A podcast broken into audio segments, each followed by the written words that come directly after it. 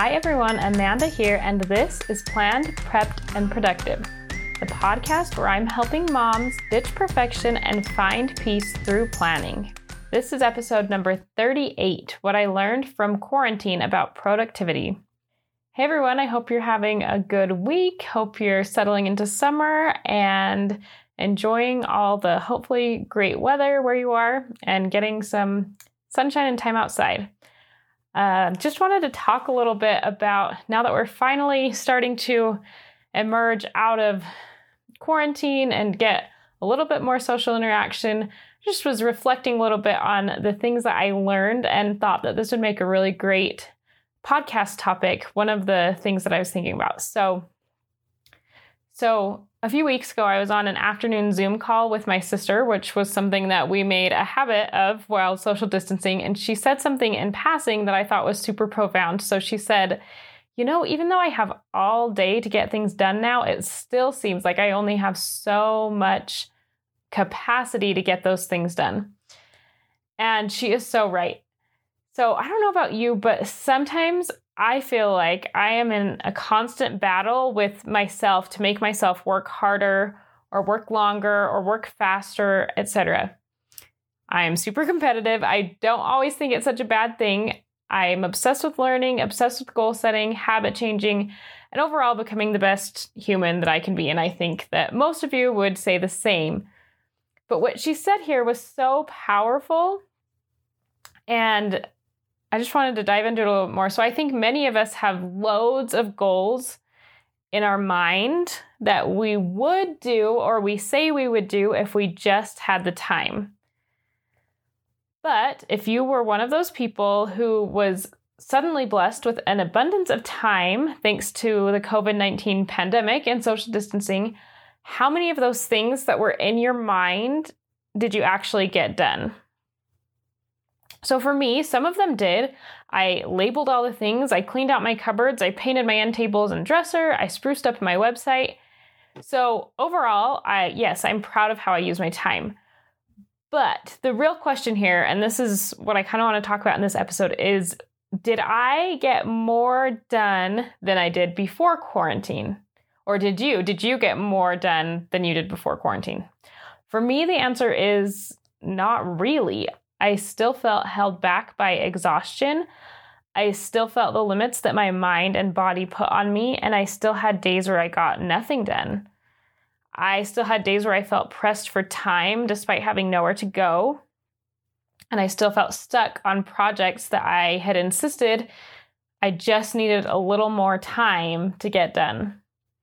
So I hope you can relate with me, and I hope that you had some of these these feelings as well because we're going to we're going to dig into that. So the point of that was not to make you feel depressed about maybe what you didn't get done, but to talk about what you can learn from that.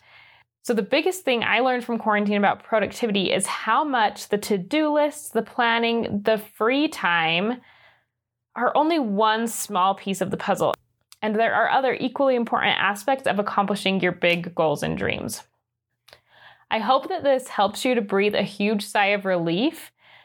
I know it does for me. I'm totally the type of person who gets stressed out sitting down to watch a movie at night because I'm thinking about all of the things that would be a better use of my time.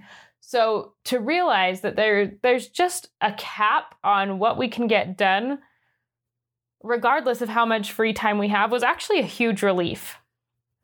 So let's talk about how knowing that time is only one aspect of productivity and getting things done and talk about what else you might need to get things done. Um, and hopefully this helps you to to find more balance in your life as you consider these things. So here are a few things that I learned. First, you don't need more time. As much as I want to believe, and I'm sure you want to believe, that the reason that you're not achieving all of your goals and dreams is because for me, it's because I have too many small kids at home. I don't have dedicated working hours without kids. But that's just not the case. During quarantine, I suddenly had way more time. And for most of that time, I had my partner in crime home to help me do all the things. And I didn't get that much more done. Time is not the issue. you could take this and feel like that's like that's depressing, but it's actually so empowering. As a work at home mom, time is the one thing that I really can't get any more of right now. So, recognizing and figuring out that time is not the roadblock that's stopping me and the roadblock that I need to waste time solving is a huge relief. And I hope you can consider that yourself and ask yourself if time really is the issue and maybe start to explore some other avenues to get more done with the time that you have. Another thing that I learned is that other activities that are not on my to do list are just as important to accomplishing my dreams and to getting things done as the items on my to do list are. Even with unlimited time, I was just not capable of spending all of that time working. So there's absolutely no more room for guilt or shame about taking a break so that my brain is rested enough to get something done tomorrow because, like I said, there is this cap. You can only do so much. So, if you're just feeling like, okay, all you've taught me here is how to not get things done. So let's switch gears here and talk about what helped me the most and what other things that you can start adding to your day to make you more productive within the hours that you are choosing to be productive. So during quarantine, I discovered four things that I needed always, but during this time more than ever, to help me lead a more productive and a more balanced life. The first thing that I totally need is adequate sleep. And this is one that I have to remind myself of all the time. I know that so many of you out there are like me, that you're the get it done type, that you get up early before your kids to get things done. I truly still am all about those morning hours where I'm the only one awake. There are no distractions and I'm able to get work done. I'm still all for that for a time and if you're able to go to bed early enough to still get adequate sleep. Maybe it was all of the uncertainty, or maybe it was the fact that I had to be with my kids 24 7 without breaks, but I just started feeling tired. And as much as I loved those early morning work sessions, I almost entirely gave them up to feel more rested and be able to better attack my day. The cool thing, like I said, what we've been talking about this whole episode I'm still getting as much done as I was before, and you can too. This is what I'm talking about here. These, all of these things that we're talking about to add to your life. I know that you might be thinking, how can I possibly add more? I don't have time. I'm stressed. I'm tired. I don't have time for more sleep but this is the weird counterintuitive awesome thing about this is i promise you'll still be able to get as much or more done when you start prioritizing these things instead of prioritizing your to-do list. Another thing that i need and i talk about this all the time so this isn't new but exercise. It was definitely a challenge to figure out how to make exercise work at home and i'm sure many of you worked with that same challenge but a bonus from quarantine that I learned is that I can now work out effectively from home instead of going to the gym, which has allowed me to save an hour of back and forth time with loading my kids in the car, even now that things are starting to return to normal. I used to have a really hard time scheduling in exercise as much as I wanted to do it or as much as I believed in it because I didn't feel like I had the time. And moms, I know that so many of you out there are listening to this, you're thinking the same thing. You might want to do it, but you feel like you're going to have to give up some other part of your life that you value more. And so it's not worth it to you right now. And I understand that there's so much we try to fit in to our crazy lives. And I know that it can feel really hard and scary to set aside time to exercise. But again, exercise is a huge productivity and mood booster. So it's absolutely worth investing that time, and you will find it later and be able to get more done.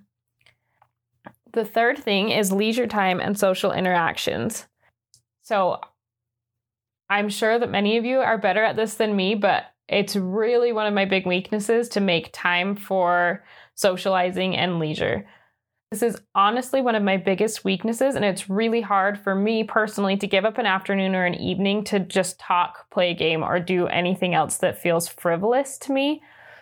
But again, we're going back to this. This quarantine has taught me first just how important our relationships with other humans are, and I'm sure all of you have felt that. And second, how much I personally need people to keep me sane and happy. Interestingly, my relationships with so many friends and family actually improved with this break because I suddenly was making more of an effort on those relationships. I also found that when I wasn't making time for people, that my work, this work that I'm doing for all of you, just felt meaningless and empty.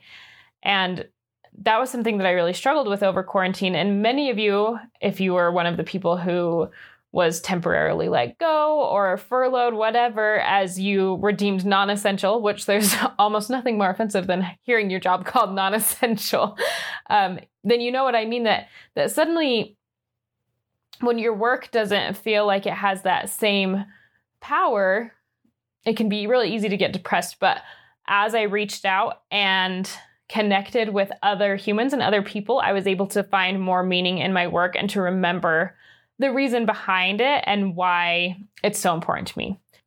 So, talking with those that I love during quarantine gave me a reason to push forward with putting out content uh, that I believed in and helped me to just feel sane throughout it all. The last thing is meal planning. How could I have a podcast episode where I don't mention meal planning at least once? So, this is a little bit funny because for several weeks of quarantine, I honestly didn't really see the point of having a very strict or scheduled meal plan and doing meal prep.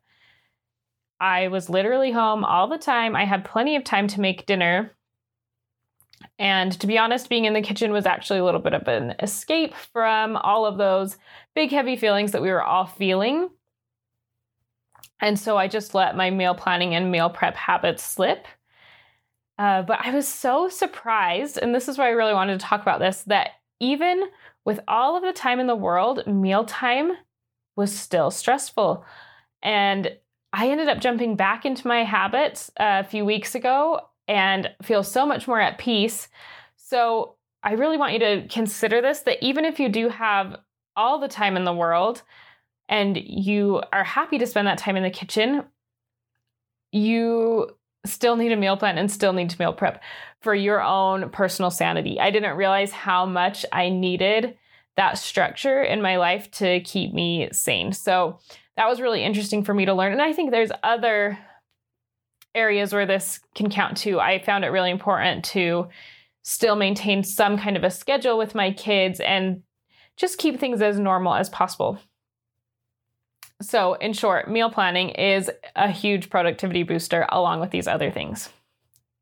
So, if you are looking to get more done and you feel like you want to add a gazillion things to your to do list, but you know you keep just not getting that to do list done, I urge you to instead focus on adding these four things to your life and seeing how all of a sudden your productivity just skyrockets without even having to make an effort.